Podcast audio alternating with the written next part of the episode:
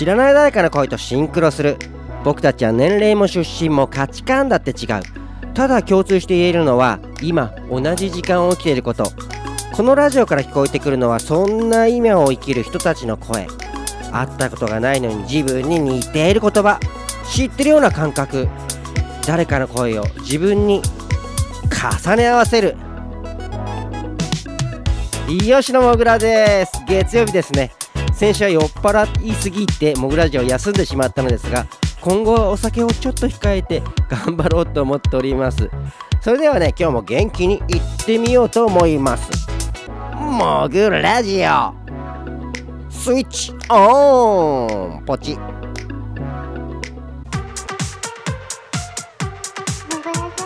もぐらじオもぐらじもぐらじもぐらじもぐらじオもぐらじオもぐらじオ。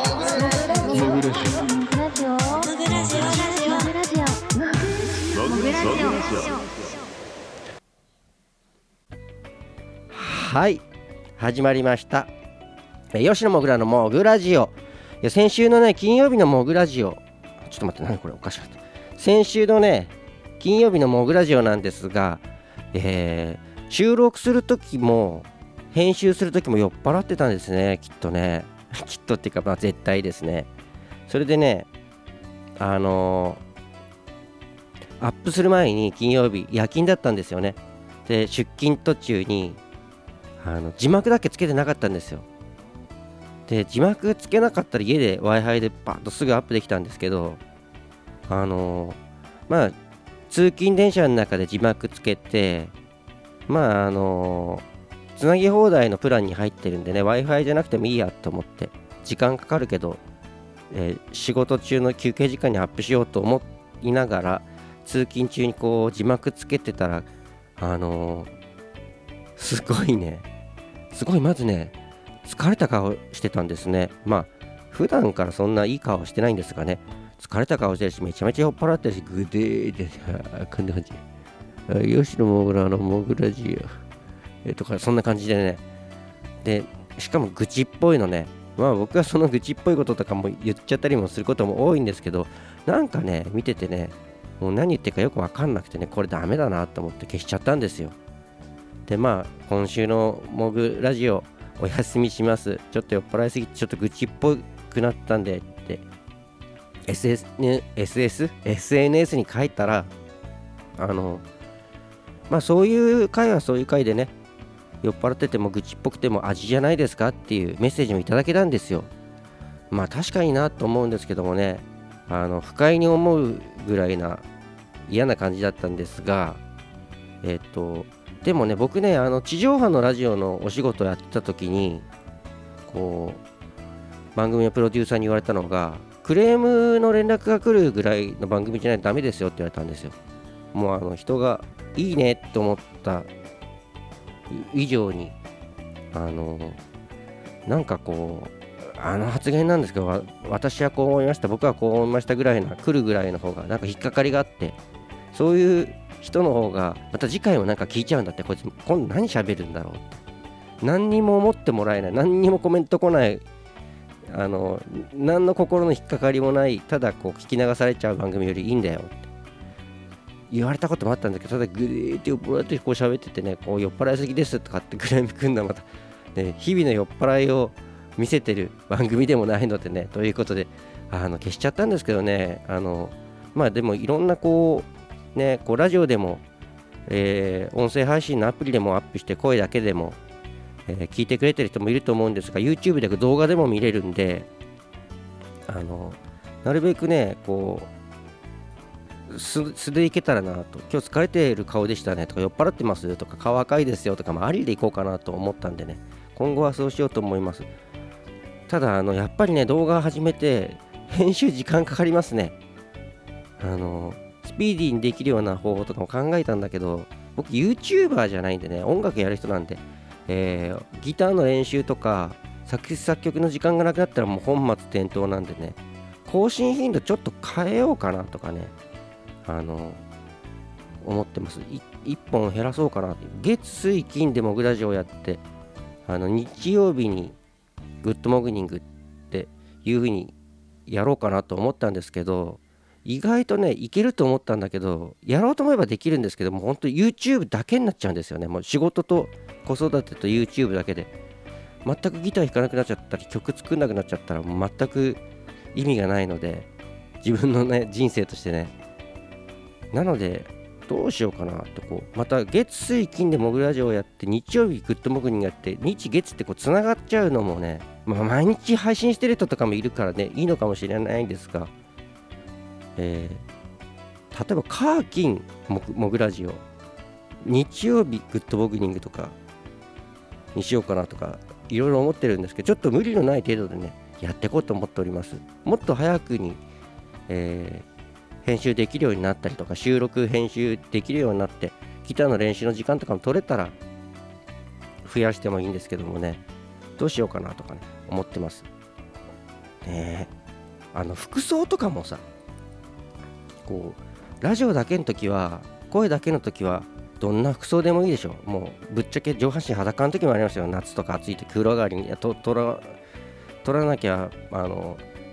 間に合わないなって、あ配信い、ね、例えば今夜配信したいんだよね、風呂上がりにもそのまんまもうパンツだけ履いて撮ってるとか、さすがに YouTube じゃ無理でしょ。服装もさ、こうあんまり服も持ってないんだけどね、毎回被んないようにしようかなとか思ったりとかね。前回なんてさ、あの青い服着たらさ、グリーンバックとさ自分の青が被っちゃって自分ちょっと透けちゃってるっていうね緑の服着て撮った時もあったんですよ。それもボツにしたんですけど、自分が消えちゃうという。これ後ろバック緑なんですね。緑だからこう背景好きなの埋め埋めるんですけどね。あと今日ちょっとマイク、あのコンデンサーマイクじゃなくてダイナミックマイクで撮ってます。向こうでピポちゃんアンパンマン見てて、あのなんだコンデンサーマイクだったらアンパンマンの方がめちゃめちゃ入ってきちゃうんです。何ピポちゃん、何これ撮ったら銭湯行くか、銭湯ピポちゃんこっち来る？来ない？来る？ピポちゃん来ます。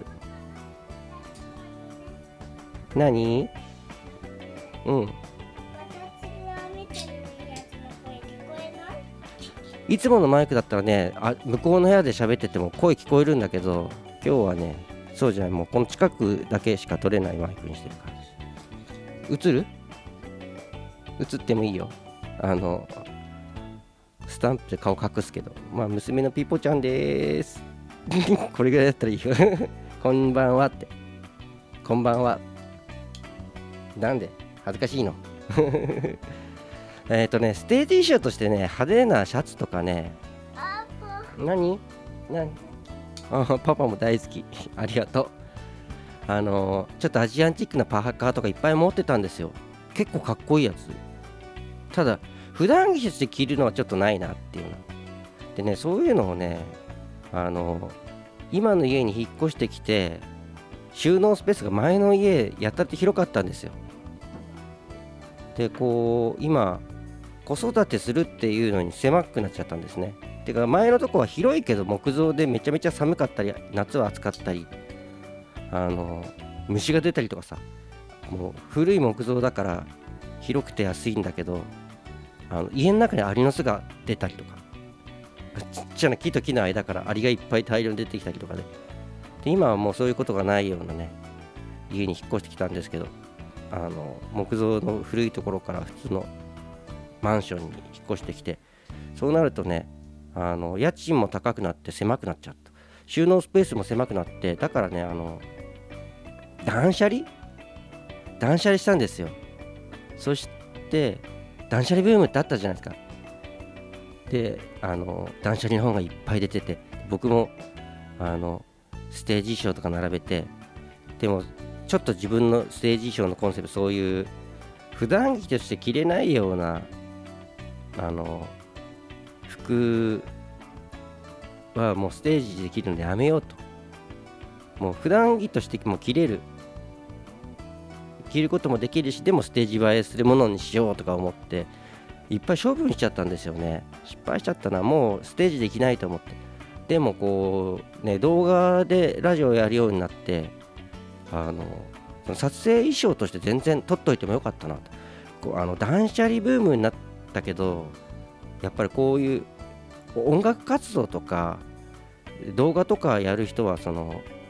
これしばらく着てないけどまたいつか着るかもしれないって取っといた方がいいかもね、取っといてもよかったよねとかちょっと思ったんですけどもね。で、改めましてこの番組はね、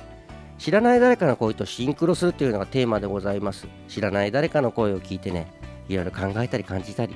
僕の出したお題に対して皆様からの声、モグボイスっていうのをいただいてね、それを聞いていろいろ考える番組でございます。えー、今回のね、えー、モグボイスのお題、えー、今日も一日頑張れる言葉というやつですね。では聞いてみましょう。泣きたくなる。でも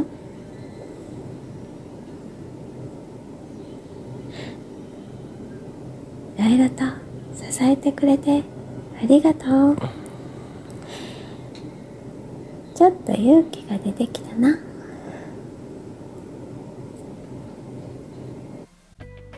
ありがとうございました。モグボイスを届けてくれたのは直之助さんからでした。直之助さん、ありがとうございました、ね、泣きたくなったけどこう支えてくれて